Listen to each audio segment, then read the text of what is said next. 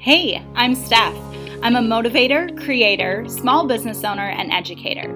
I am a lover of all things health, spirituality, inspiration, and business.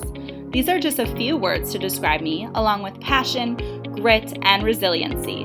Regardless of what I'm up to, I am soul driven to create a purpose filled life and find the advantages in adversity, all while keeping a smile on my face. Soul Driven with Steph is a podcast that will fill up your cup and leave you feeling empowered, inspired, and on fire as you listen to interviews and stories of other soul driven and strong women that have overcome against all odds. This podcast was a calling on Steph's soul to serve, connect, and share stories of struggles and successes, all to create a community so that you know you're never alone. Grab a cup of coffee, get ready to learn laugh, and leave with wisdom and strategies to connect to your soul and get back in the driver's seat of your life today. Here's Steph.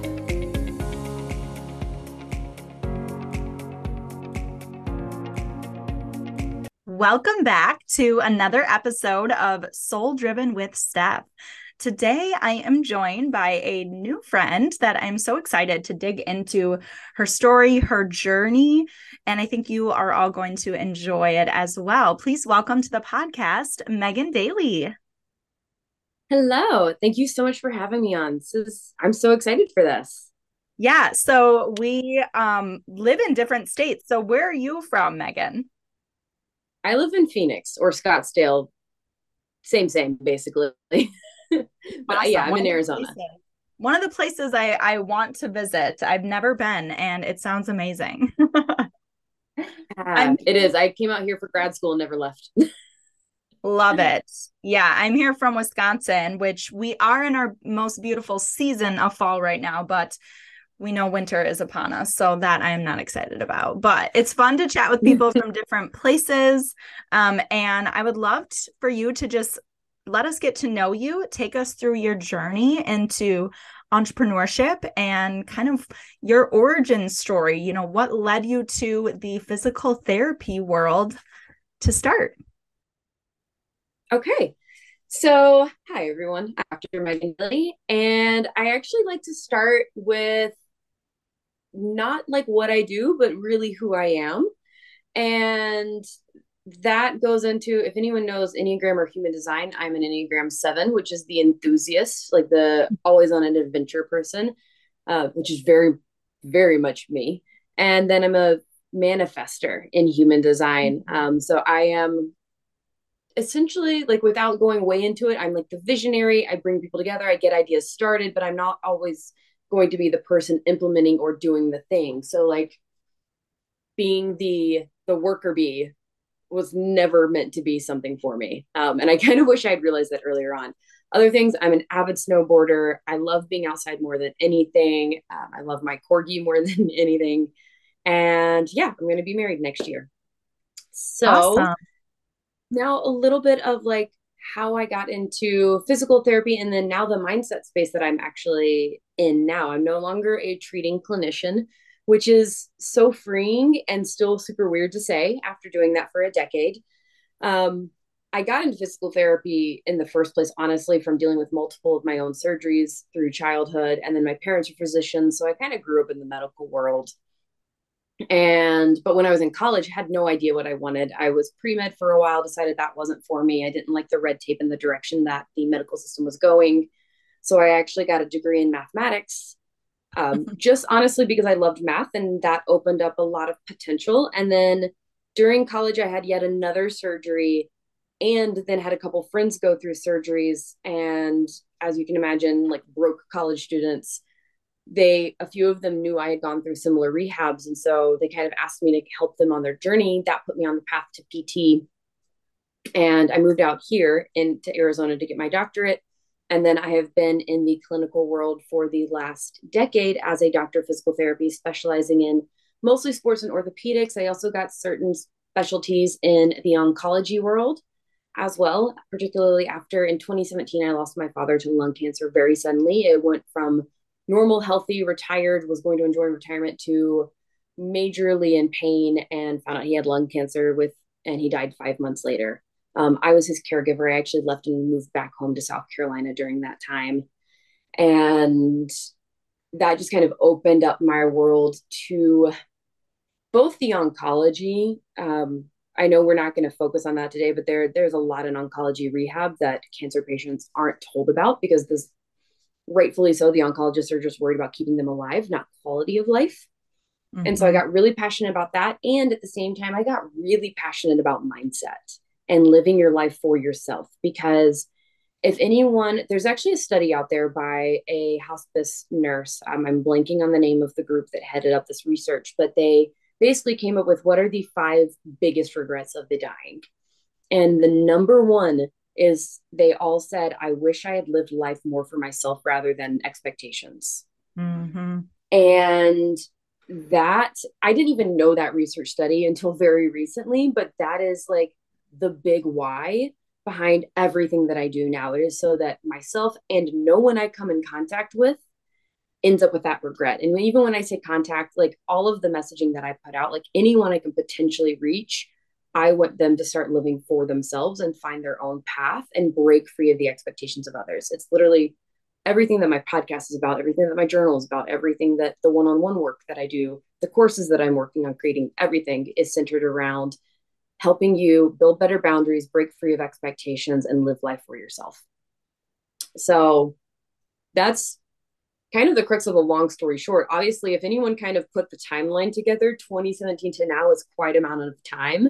And like I said, it is pretty recent, like a year, um, that I stopped being a treating clinician. And that's honestly right. Because even if I had that big aha moment being my dad's caregiver, we can't just flip a switch on things like that it took right. years to dissociate my titles from my identity to figure out mm-hmm. okay if this isn't the thing what is the thing i i spent how much money and how many years getting this degree and working on this career path and climbing the ladder and checking the boxes and to have it come in a way crashing down of like making that realization hearing my dad say these things and then looking in the mirror myself and being like okay i've checked the boxes like where's my reward of happiness i'm not feeling yeah. it but this isn't my path.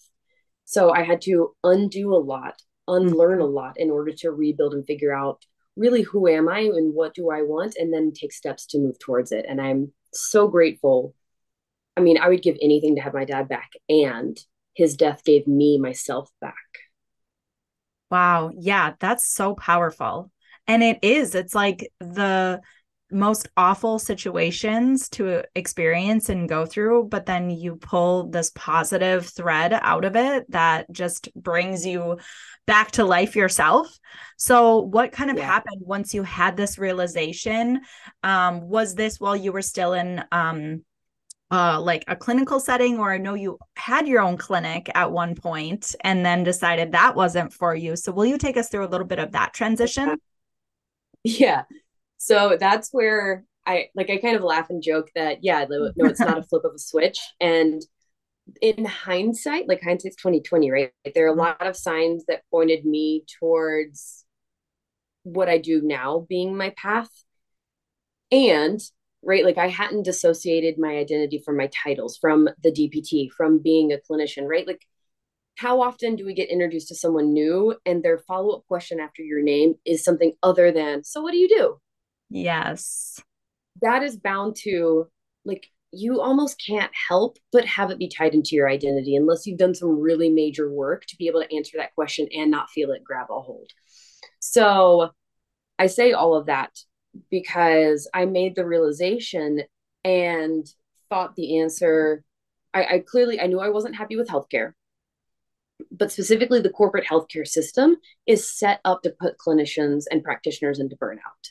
Mm. It really is. It's why I didn't go to medical school. I went the PT route because they had, like, it seemed better. And then, of course, in the years it took me to finish that degree and get into the field, insurance red tape is getting worse and worse. And there are clinics out there that are doing it for quality care, but they're far and few between.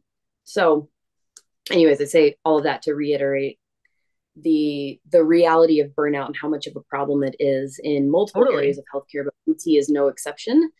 Mm-hmm. And in my head, and in I mean, this is countless, right? Like I've I've done so many talks and content for clinicians on how going cash isn't the answer for everything because mm-hmm. we think that, right? We're like, okay, I got this degree. This is the path.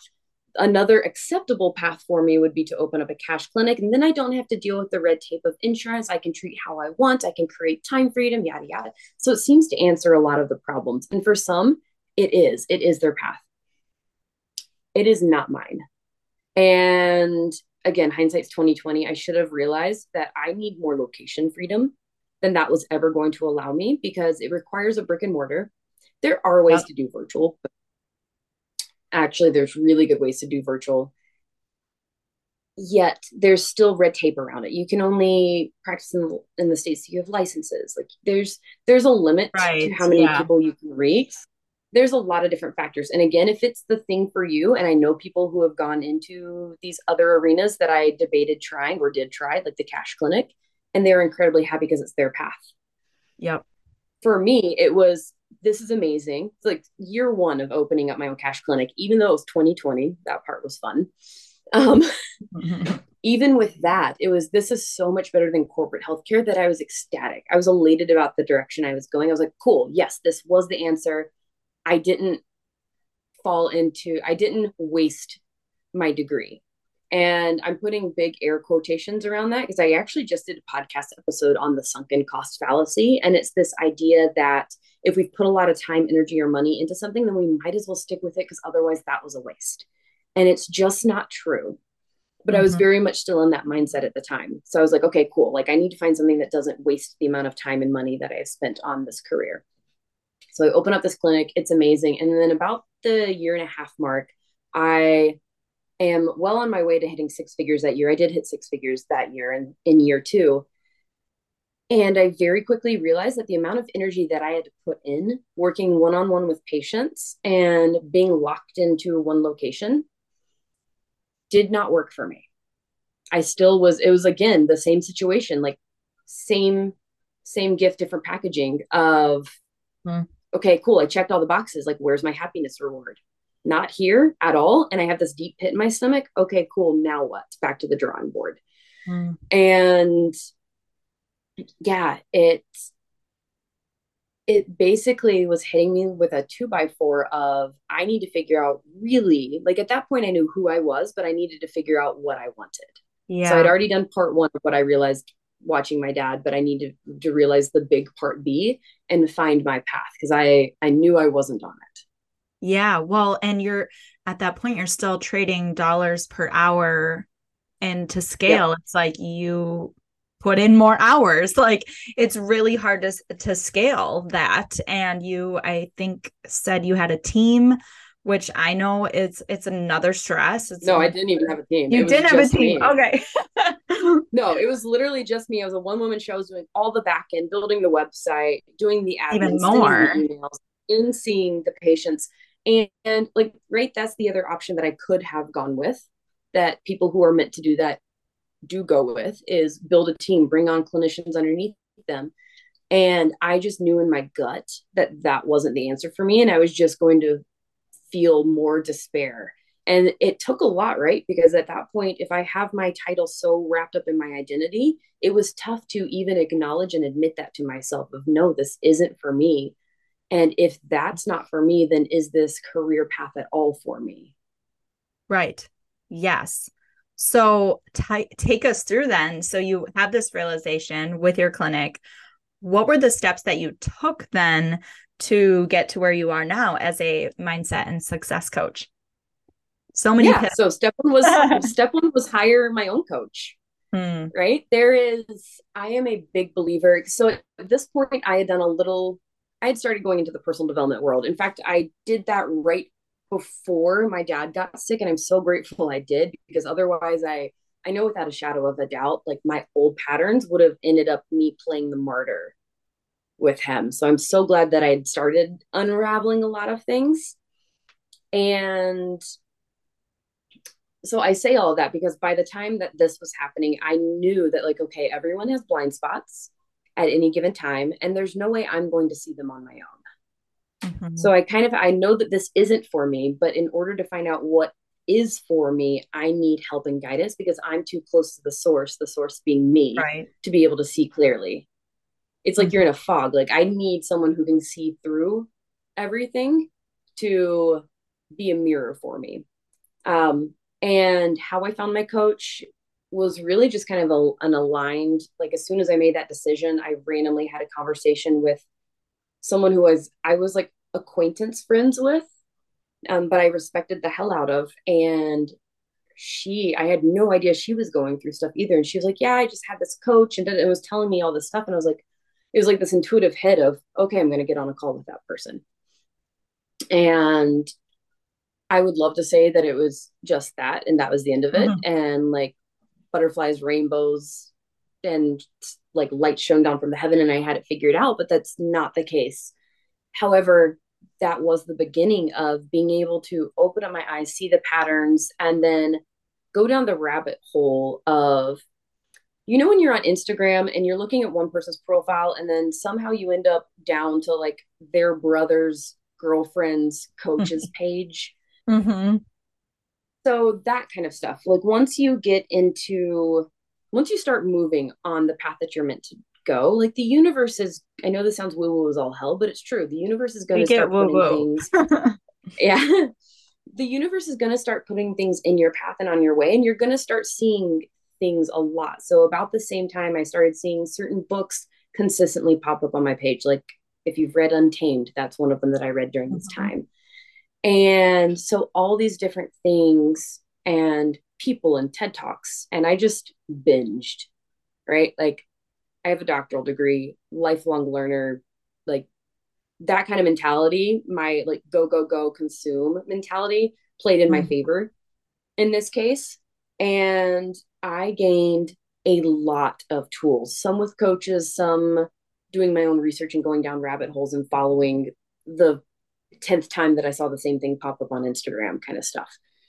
Um, and so fast forward was that I, I hired Nikki in 2020. So actually even before I had that big realization of that six figure, like, holy shit, this isn't for me.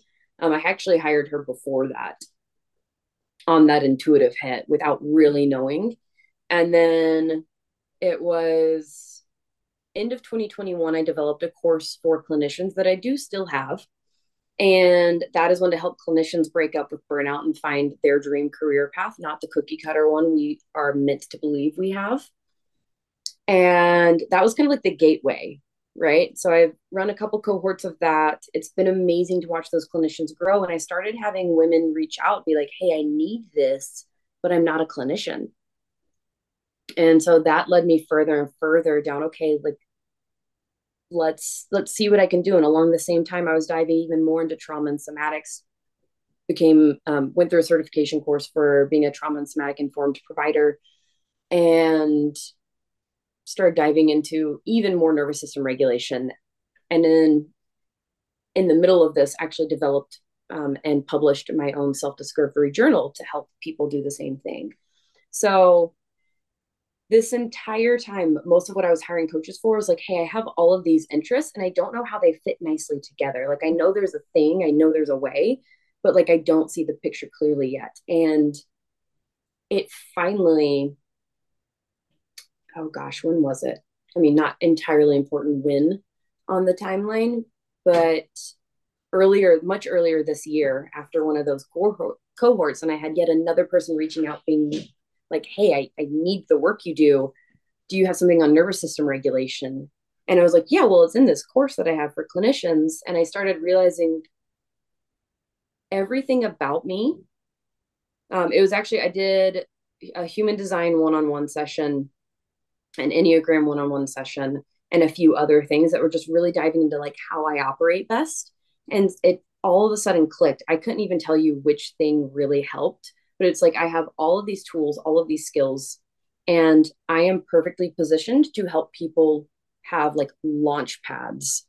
Meaning, so what I, the main thing that I offer now, which is still one on one, group courses and um, self mostly self paced courses are coming down the pipeline. But the big thing that I do right now is one on one launch pad transformations. And that's a real fancy way and vague kind of way of saying, you come in, you recognize that like you need guidance with breaking through a block that you have and or get gaining clarity on really what you want in life. Like something is blocking you and you recognize that you can't quite do it on your own.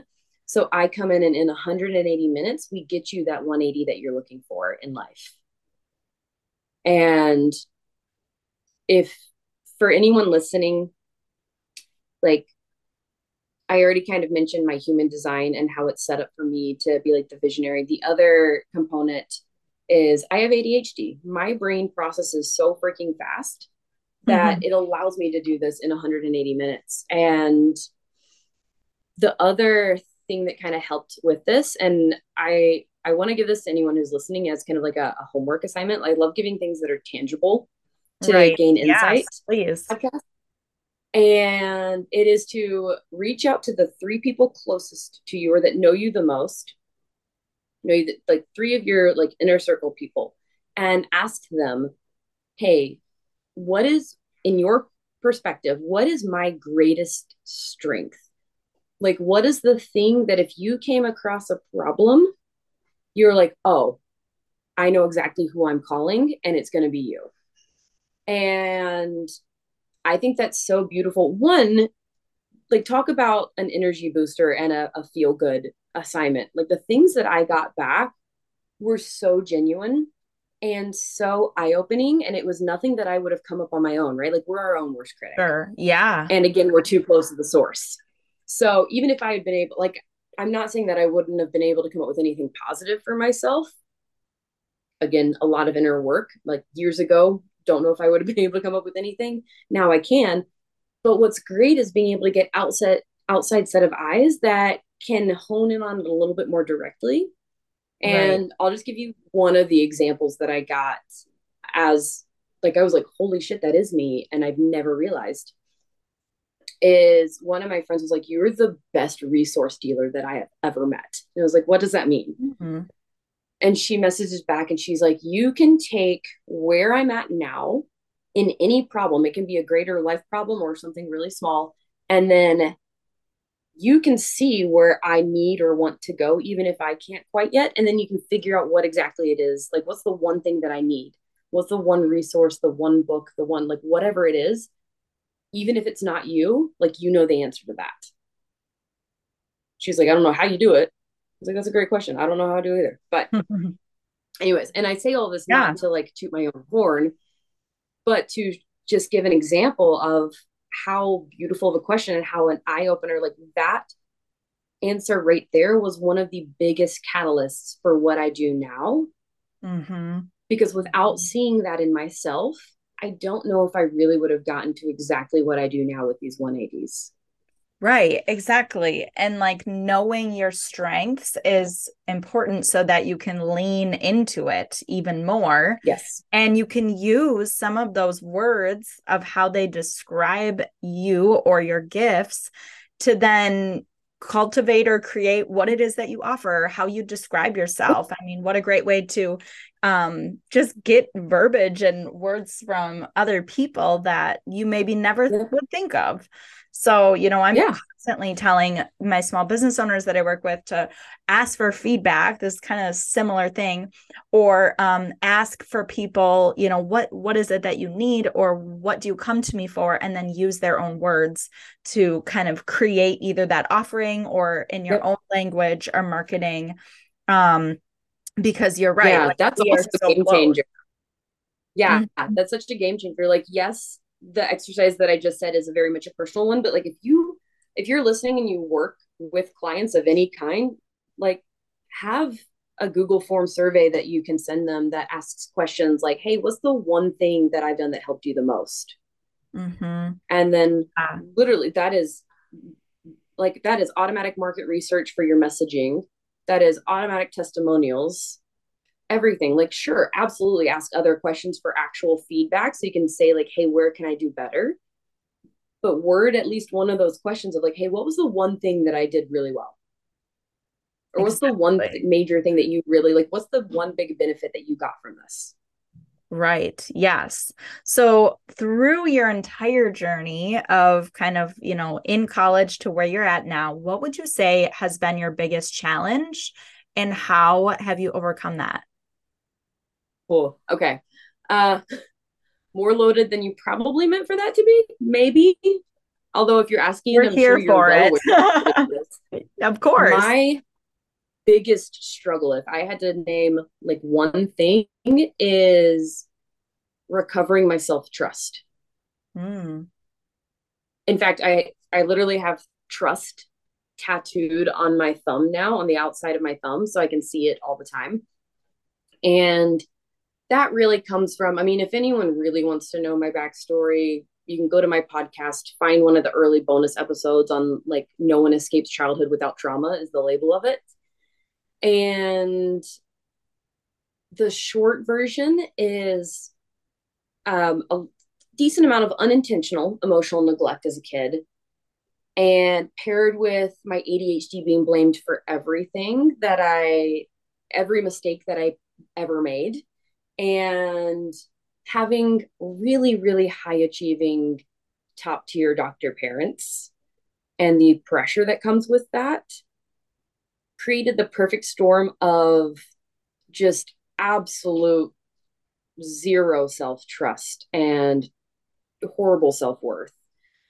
Um, and now I, I, was very successful up and even up until the time where I started to realize this and and undo all the lessons and start to build myself back up because not surprising for anyone who can like resonate with any of that. I very quickly through my whole life have been very achievement based. Mm-hmm. So the mm. more productive I am, the better I did at things, the better student I was. I was quote unquote worthy of love and acceptance then. So I interestingly enough, like I wasn't I was also weirdly kind of a rebel. So I'm not saying I was the person who's like always in class, yada yada. Like I actually had a competition with a buddy in college to see who could go to class the least and still pull off an A. Don't recommend that, but it was hilarious at the time.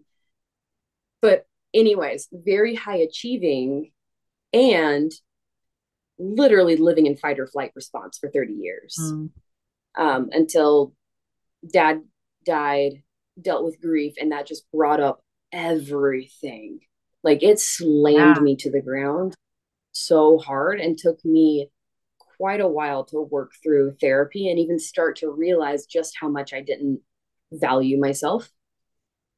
And then this the self-trust has been a long process. In fact, I actually just went through a six month spiritual mentorship with a dear friend of mine with the sole intention on building up my own self trust so that I could then actually make moves in anything that I was doing, right? I knew without that as a foundation, good right. luck on me doing anything yeah. well in business. Yeah, because like I always say you can't you can do all the outside things, right? Like the productivity, the reading, the business conferences, masterminds, all of those things. But if you're not actually working on yourself, like the inner work, you mm-hmm. might achieve a lot, but you're going to feel empty when you even achieve something. Um, and so trying to really get down, like you've, you've peeled back the layers, like you said, right? You know, like figuring out like first who am I, right? Who am I outside of yeah. achieving and these identities that I've held and identities that I've worn, you know, for how many years. But then also figuring out, okay, now I know myself, but what do I actually want?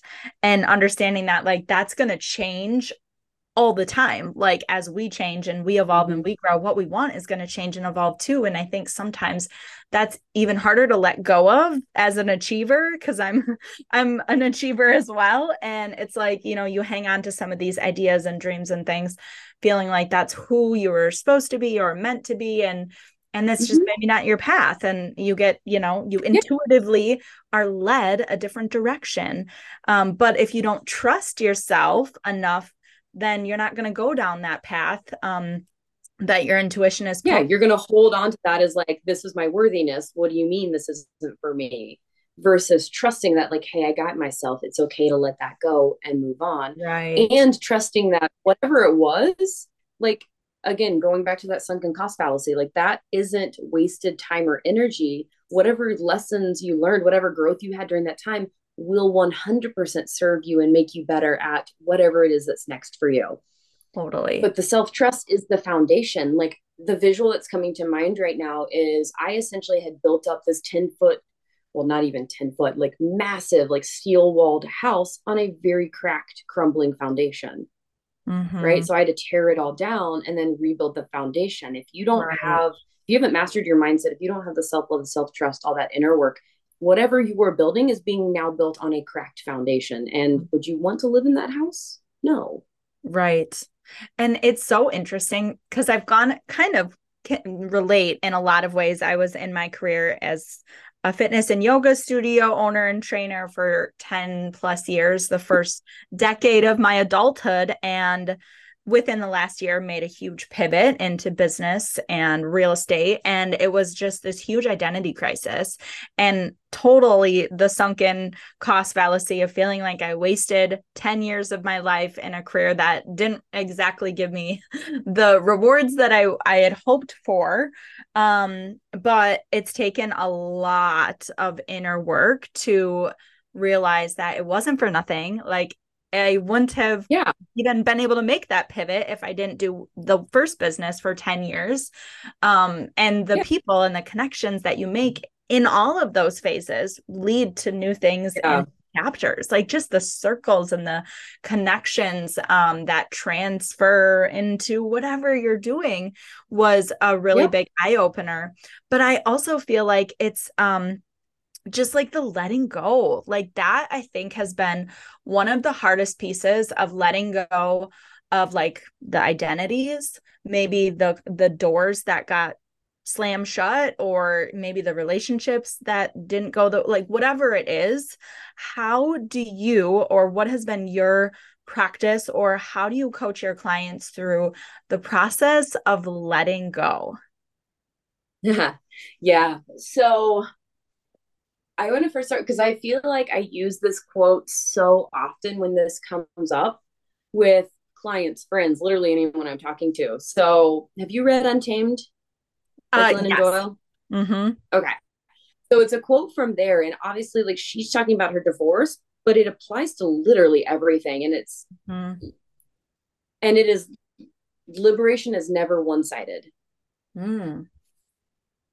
That's yeah. not exactly the quote, but that's basically what it is. And it's the idea of like, so for her, it was liberating herself from her marriage that wasn't what she wanted, trusting that it is going to be the best thing for her ex, for her kids, for everyone involved. And that's exactly how it played out. Anyone who's read the book knows how that plays out. And they have such a beautiful relationship, both like her kids, her ex, her now wife, like everyone.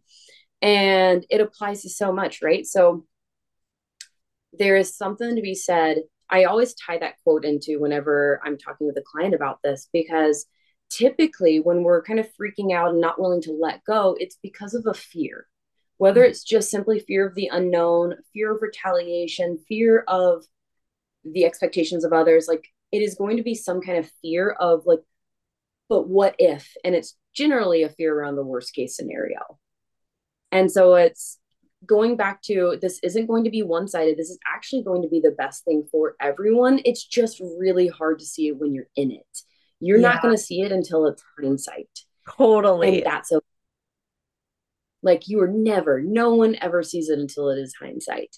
And often I will have them list out various situations that they've been in the past, right? Because we've all come across these multiple times throughout our lives. So we mm-hmm. all have past experiences of something that we thought was terrible in the moment and turned out to be the best thing for us. And so being able to write those out and then that will often help of like, oh, okay, it's very different, but I've been in similar situations, even if it's not as severe, and I made it through it. And here's proof that the universe has my back. Yeah. The other like point that I'll bring in and talk about, and most most people can can get this right, is if you're fully filled up, if you have all of these things, there's no room for anything else to come in. So mm-hmm. the thing that you need to let go of is creating space for what's actually meant for you, whether that's a relationship, whether it's a career path, whether it's just one small opportunity, whether it's a friendship, like whatever it is, you cannot call in and bring in and attract the thing that's meant for you until you let that go. Mm-hmm. Yeah, I fully Again, hindsight's 2020. You're not going to see it, and that's the hardest part. But generally, one of those of not having to use all three will give enough peace of mind to be like, okay, I, I don't understand, but I don't need to understand yet. Mm-hmm.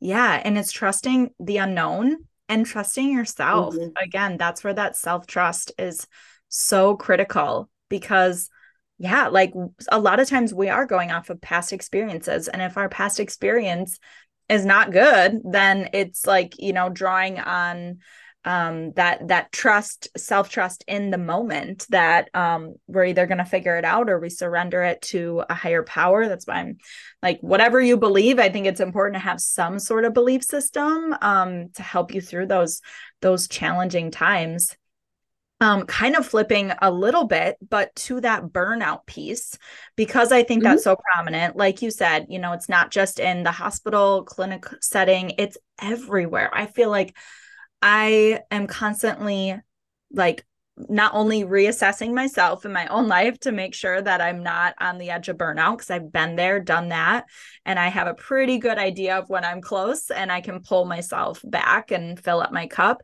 But I I'm surrounded by so many, especially women lately that I feel are really struggling with this this burnout. Like it's just um like almost like a fatigue of just the the daily grind you know the daily hustle. So how do you kind of work with your clients as well to go from that burnout to confidence and clarity and kind of re-envisioning their life? Yeah. So the first thing that i do is whether it's through the group course with the clinicians um, or the one-on-ones it is figuring out first and foremost what the pattern is that's behind the burnout. Now, the women that I work with, it's almost never the I'm not doing enough because there is yeah. absolutely, you will absolutely also hit burnout if you aren't doing enough of the things that light you up.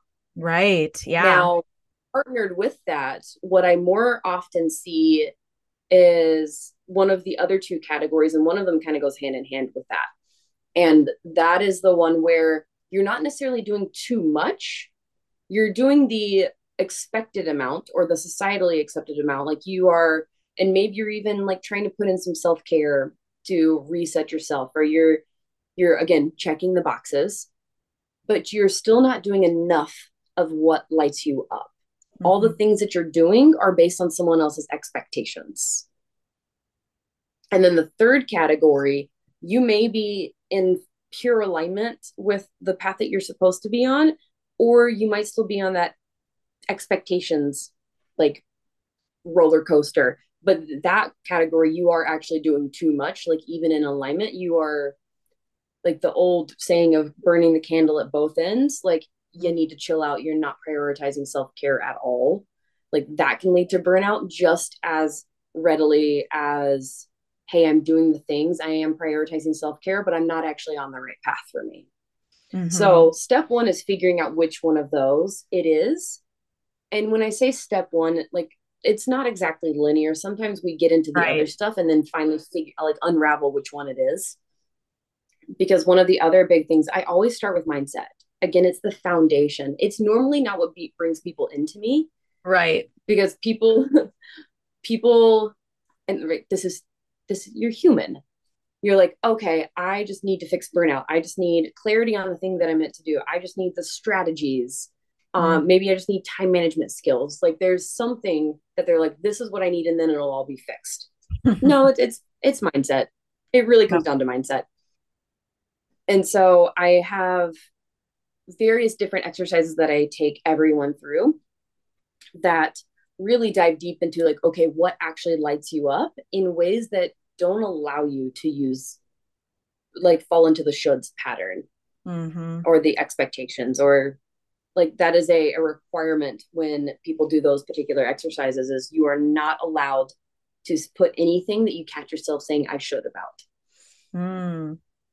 so we'll figure out what lights them up and then hand in hand with that so burnout is an interesting thing where i find it's energy leaks most yeah. of the time sometimes it is old it's a lot of times it's a combination of patterns of achievement and productivity equal my worth therefore yeah. um, guilting yourself into not taking the self-care or moving those blocks so it's a that's where the mindset work comes into play and then the other part is boundaries if you don't have boundaries you are setting yourself up for burnout because now you're allowing energy leaks in every single aspect of your life and you are not going to be able to focus on what is actually meant for you you're simply not and this could be as simple as having boundaries at work. This is an example that I use with clinicians all the time because clinicians are on your feet working with patients, but we do have to document. We have to sit at a computer and type everything up.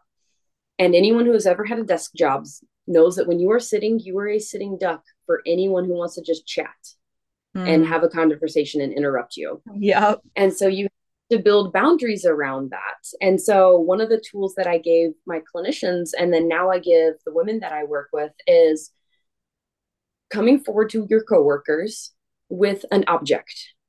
Pick whatever it is. It could be a kid's old toy that you found. It could be, I used a Rubik's Cube. It could be whatever. The Rubik's Cube, I had it set where like it, it was solved. And so if the red side was out, like my coworkers knew, hey, if red is out, it means I am unavailable for talking. Like, let me do my work and get it done. If yellow is out, it means, all right, like I am trying to get work done. But if it's like semi important, if it's about a patient, yada, yada, like interrupt me. Green means I'm just killing time and letting my brain chill, like fair game.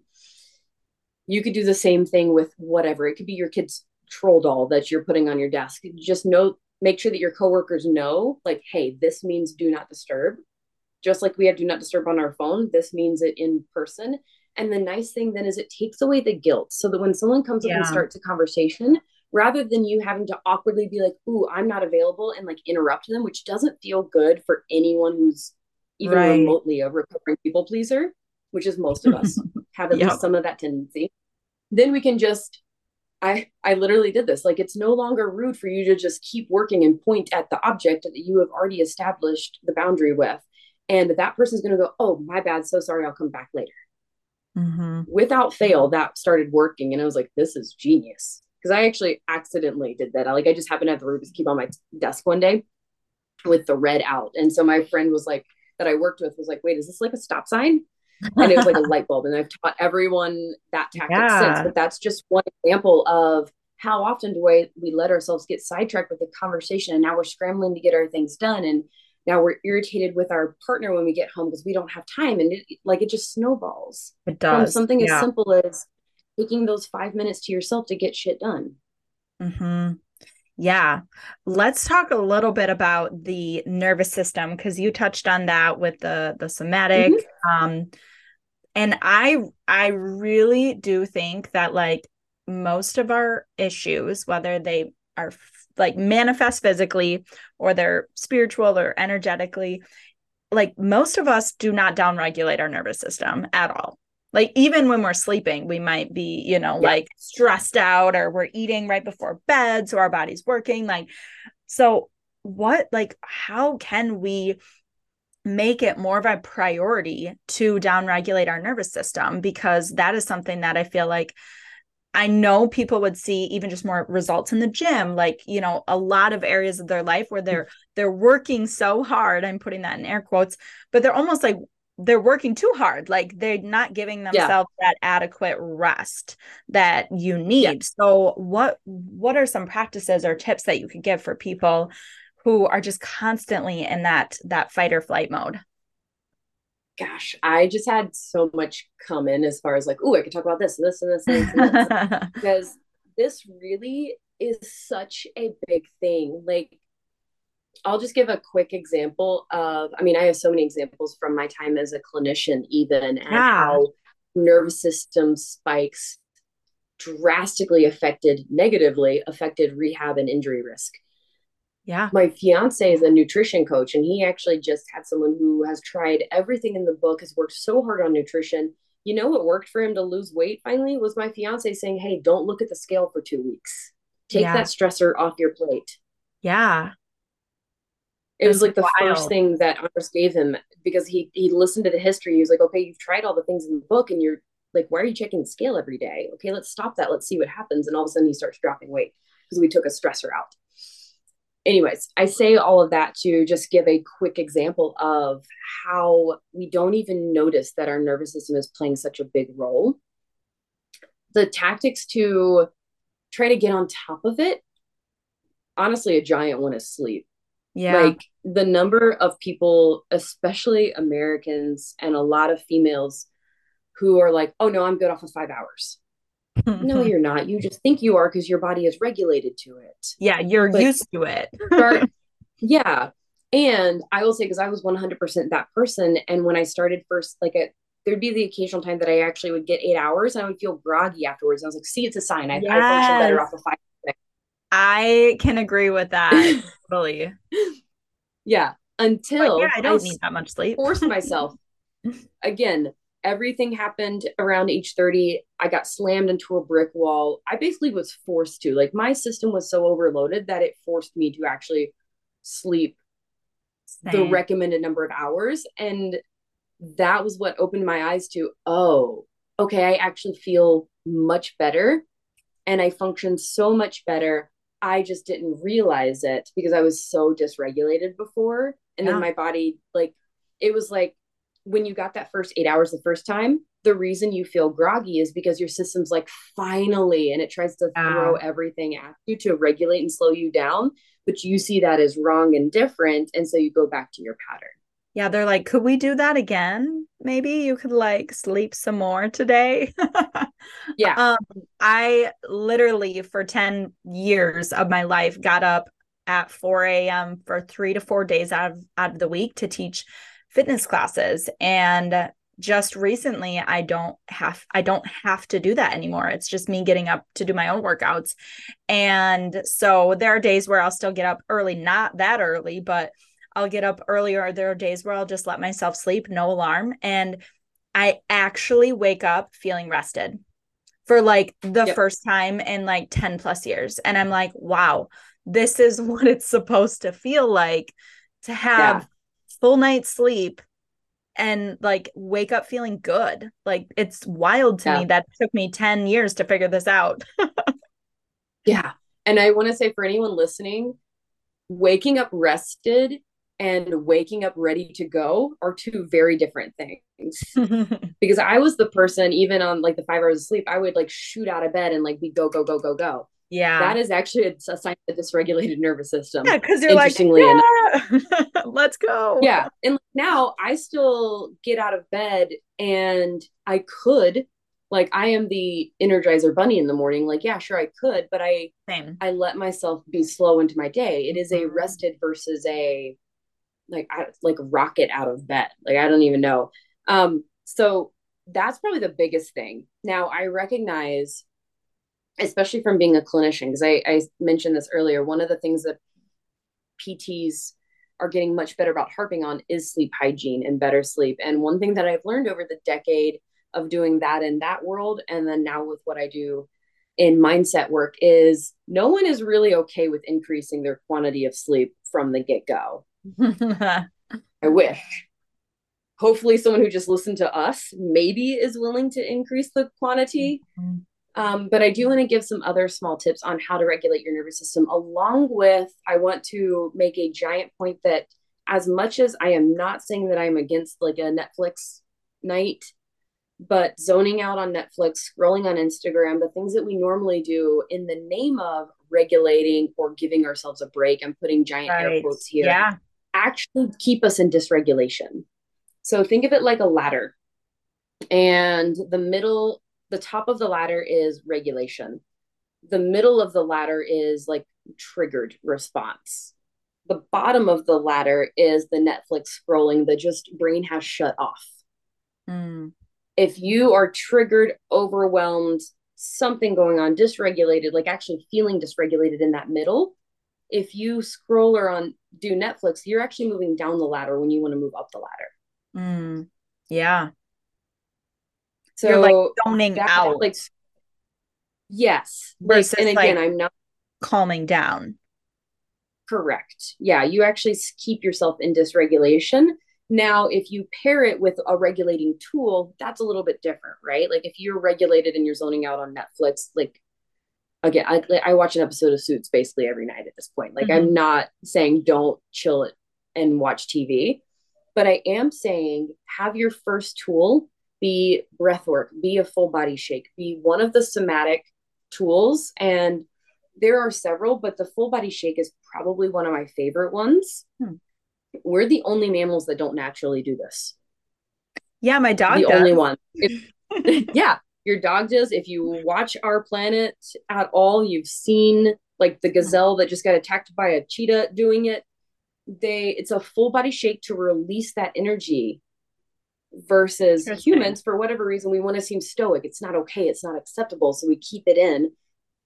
And if if you haven't read Body Keeps a Score, I highly recommend it. It that book goes way deep into this and just how detrimental it is for our nervous system and how it can lead to chronic pain in fact Yeah, totally. so full body shake i would even use it in between my patients and i still use it in between my clients right like we're dealing if you're dealing with humans you're dealing with energy yeah. and even if you have good energetic boundaries it is really handy to just give yourself a quick shake in between Sure. to release whatever you might have taken on and then be Yeah. all set and regulated for the next person that you're going to work with.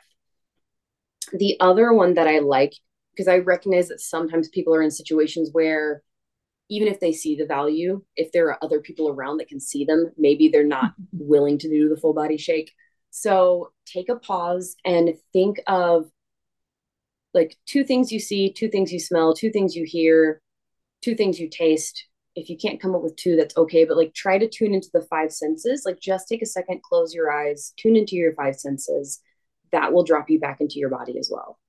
I love that. That's actually how I start every yoga practice I teach is we bring that sensory awareness to basically everything around us and then try to find an anchor of something that calms us whether it's a sound or the ground or your breath.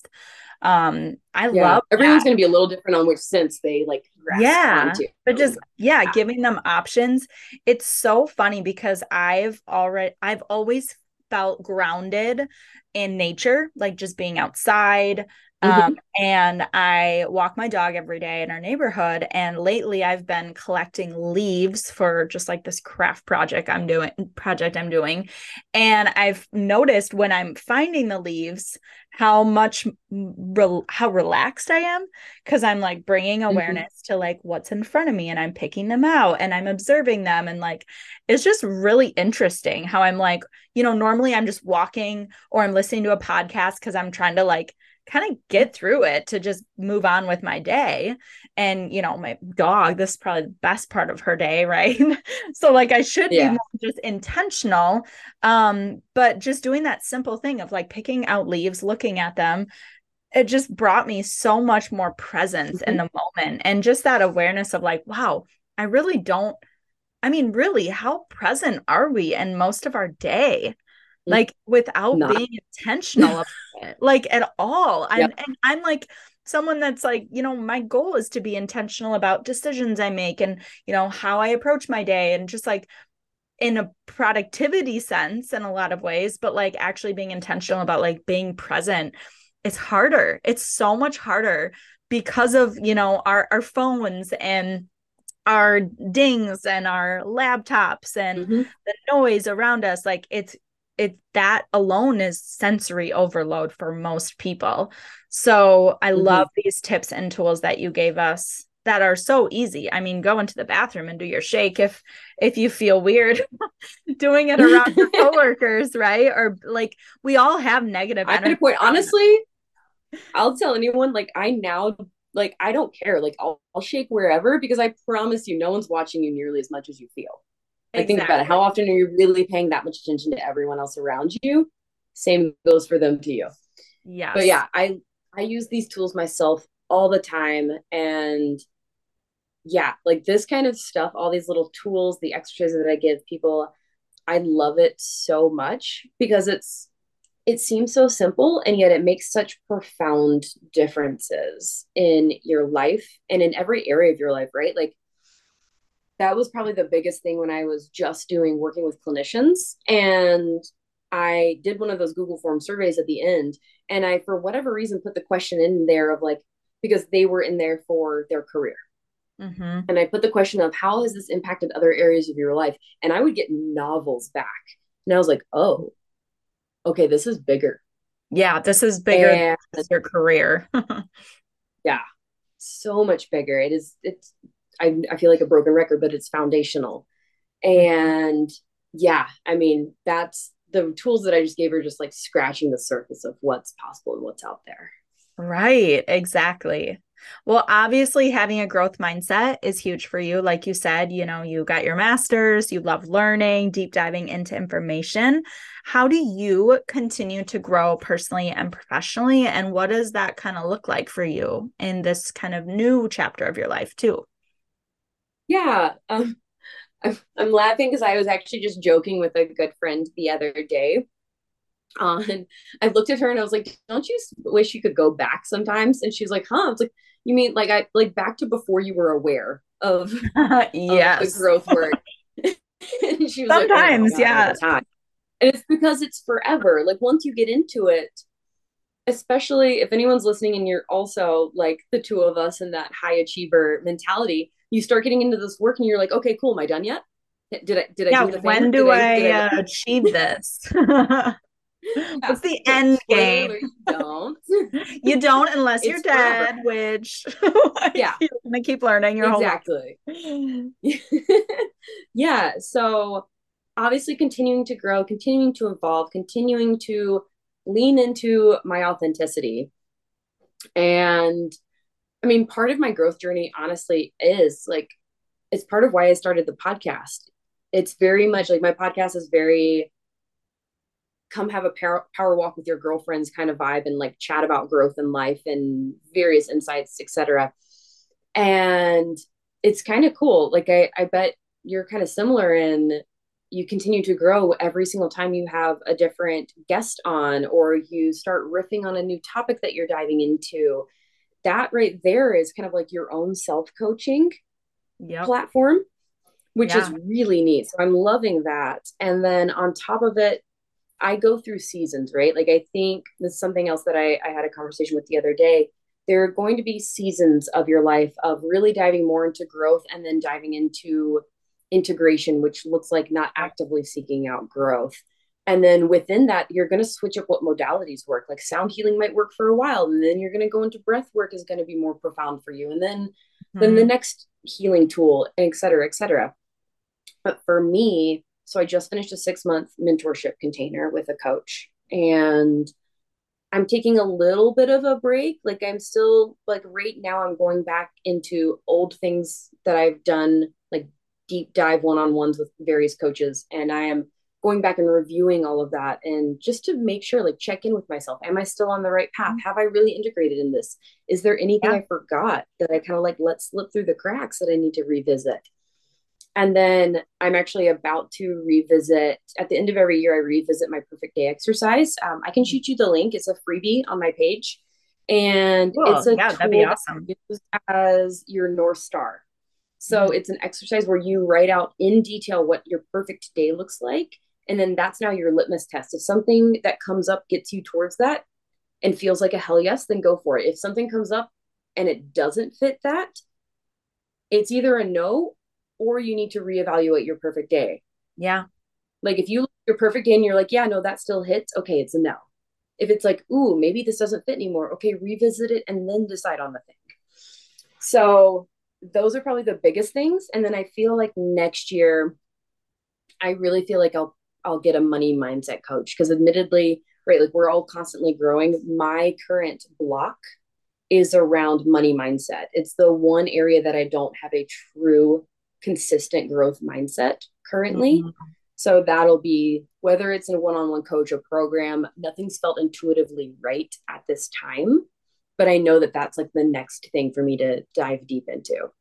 Oh, I love that. I can attest to needing that as well. Like just coming out of a really hard season for my business, I'm like kind of yeah starting over with my foundation like i said in the last year and i've changed a lot i've done a lot of inner work and now it's like okay now i'm ready for upgrades i'm ready for that next level yep. and i think for me like the money mindset is going to be a huge piece of that too so i agree with the podcast yeah. being a uh, form of growth though as well because i started this podcast little over a year ago when i was making all of those changes so I felt like I was actually able to like take my listeners on the journey through it and you know mm-hmm. do solo episodes on like what I was experiencing you know what my decisions were that I was making why I was making them and it's kind of like that self coaching of like yeah this is mm-hmm. this is me verbalizing what I'm experiencing and learning about myself along the way so I think it's it's just a fun I love podcasting. It's one of my favorite things yeah. that I do. So it's just a fun way to get to know yourself more and like you said, bring on awesome guests like yourself um, to meet and network with. So I'm curious, you kind of hinted at it, but what is next for you? Um, what's next on your life list? I know you're getting married. That's so exciting, um, personal or professional. Yeah, uh, there's a few things. So the wedding's not until like the end of next year. I honestly haven't even started planning other than picking out the photographer. You got but time. We are finishing up um hopefully in December. It's we're both of us are focusing on business stuff right now, but in December we're planning on finishing out my shuttle bus build so we hmm. can take off and be able to work from wherever and hopefully have it parked somewhere where I can snowboard on a regular basis cool. for the winter. And then from the professional side of things, I, I kind of alluded to this earlier. So I have my one on ones. I am loving those. I have a couple more spots actually for like the rest of the year. So people can get a launch pad into 2024 if anyone is interested. And then my plan, actually, before even jumping on this call, I just wrote out like all the little mini, like self paced courses that I want to create that to target. So to target the people that want to be able to dip their toes in, right? Like mm. even my one-on-ones, they're not thousand dollar plus things. So right now I want to give like I I intend to be able to support the people who don't want to drop thousands of dollars on a six month right. container kind mm-hmm. of thing. And I recognize that there are people who are just starting to get curious about these things and maybe don't even want to drop a couple hundred dollars. So I want to give something and create something for someone who's just like, I just want to learn about how to build better boundaries, or I just want to learn about nervous system regulation. You'll get mm-hmm. all of that in the bigger things, but I want to give like the little bite sized self paced. I don't want the accountability. I just want the info. Yeah. So that is like the next thing that I'm creating, along with, um, I also run journal workshops. Cool. And it's been so fun to bring those into retreats, masterminds, yeah. corporations, that kind of stuff as to a way to bring in mindfulness and teach people how to journal better is what's coming to mind. But by better, I just mean being consistent with it and not starting a journal and then tossing it into your journal graveyard yeah. that you have in the dark corner of your house and how to actually make it work for you. Um, so yeah, looking to bring those into any groups in 2024 so yeah, I, I know that was a, that was a lot of answers. So the shuttle bus, one more 180s for the rest of the year, and then looking forward to creating mini courses and more journal workshops. So fun. Well, your shuttle bus sounds amazing. And I love that concept of just like freedom, like freedom to work wherever you want, to travel, to I love your day to day, you know, like living your ideal day. Like, why not? Why else are we here if it's not to discover mm-hmm. like what our, our real purpose is? So, if you ever make a stop in Wisconsin, let me know. you yeah. know, lots of snow here. um, my final and favorite question is What drives your soul today, and what do you get up for each morning? Oh, I love that question so much. Okay. Um honestly, so the first thing that comes to mind is my core values. Mm. And this is another one. Like I dive into this with a lot of my clients because it's so important to know, truly know what are your core values. Um, I did a whole podcast episode actually on how if your core values conflict with those of your environment or your employer, like y- you need to make a change. Yeah. Because it's going to create conflict. Anyways, so my core values are community, compassion, and joy. Hmm, so like that's what I focus on every single day. If I had to pick one, it's probably joy, mostly because community and compassion bring me joy. So I if I had to pick one that's kind of like the umbrella term, it would be that. And that's the big thing for me right now. Every single day, I'm like, where can I find joy in the mundane, in the minute things, in the day to day? Because kind of like you just said, if you if you weren't doing that, like what what are we doing? exactly. yeah, I love that. Yeah, just joy seeking. I just read that book, Joy Joy Hunter, Joy Seeker. Have you heard of this book? Ooh, I, I think actually, you I, like it. No. Okay, I'll have to check that Joy out. Joy Seeker. Yeah, I just finished it. Oh, well, I think we'll chat really after and figure it out. Yeah. But yeah, awesome. that's it circles back to what I mentioned on like my biggest why, right? Is so that people don't get to end of life with that regret of I wish I lived life for myself and not others. That is that is joy, right? That is someone saying, I didn't live life for myself. I didn't live life full of joy. What brought me joy? Yeah. So that is my driver. That is my why. And that is what I look for every single day. I love that. And we all could use more of that and just intentional, being intentional about yeah. finding that joy in every day, whether it's an exciting day or, you know, same old, same old. Um, yeah, I think that's like the balance is figure, you know, finding joy in the the in between in the things that we mm-hmm. love, the things that we don't maybe love, but still trying to find those silver linings. So well, yeah. I love this conversation and tell our listeners where they can follow you or find out more about you and what you offer. Yeah. So if you are on Instagram, that is honestly the easiest. I'm super active on there. All of my links are on there and that is Move on the Daley. Daley is spelled like my last name, so it's D A L E Y. Um, that's when I get married. I probably won't change my last name because it's way too handy from a business perspective and and puns, which who doesn't love a good pun? yes. So yeah, Move on the Daley on Instagram, and then my podcast is also linked on there, but it is Human on the Daley, also spelled like my last name. And yeah, the Instagram has links for my journal, my website. Um, but if you don't have Instagram, moveonthedaley.com and you can hit up the contact form on there. It is always me replying. I don't have a team, it is just me. So yeah, I would love to chat. Well, thank you, Megan. And until next time, keep following what drives your soul. One of my favorite places to shop for all of my workout needs is Willow and Grace Boutique. They have everything from the coziest Lululemon joggers to the cutest oversized sweatshirts, backpacks, scrunchies, jewelry, some amazing gifts that you can purchase for others, and literally everything in between.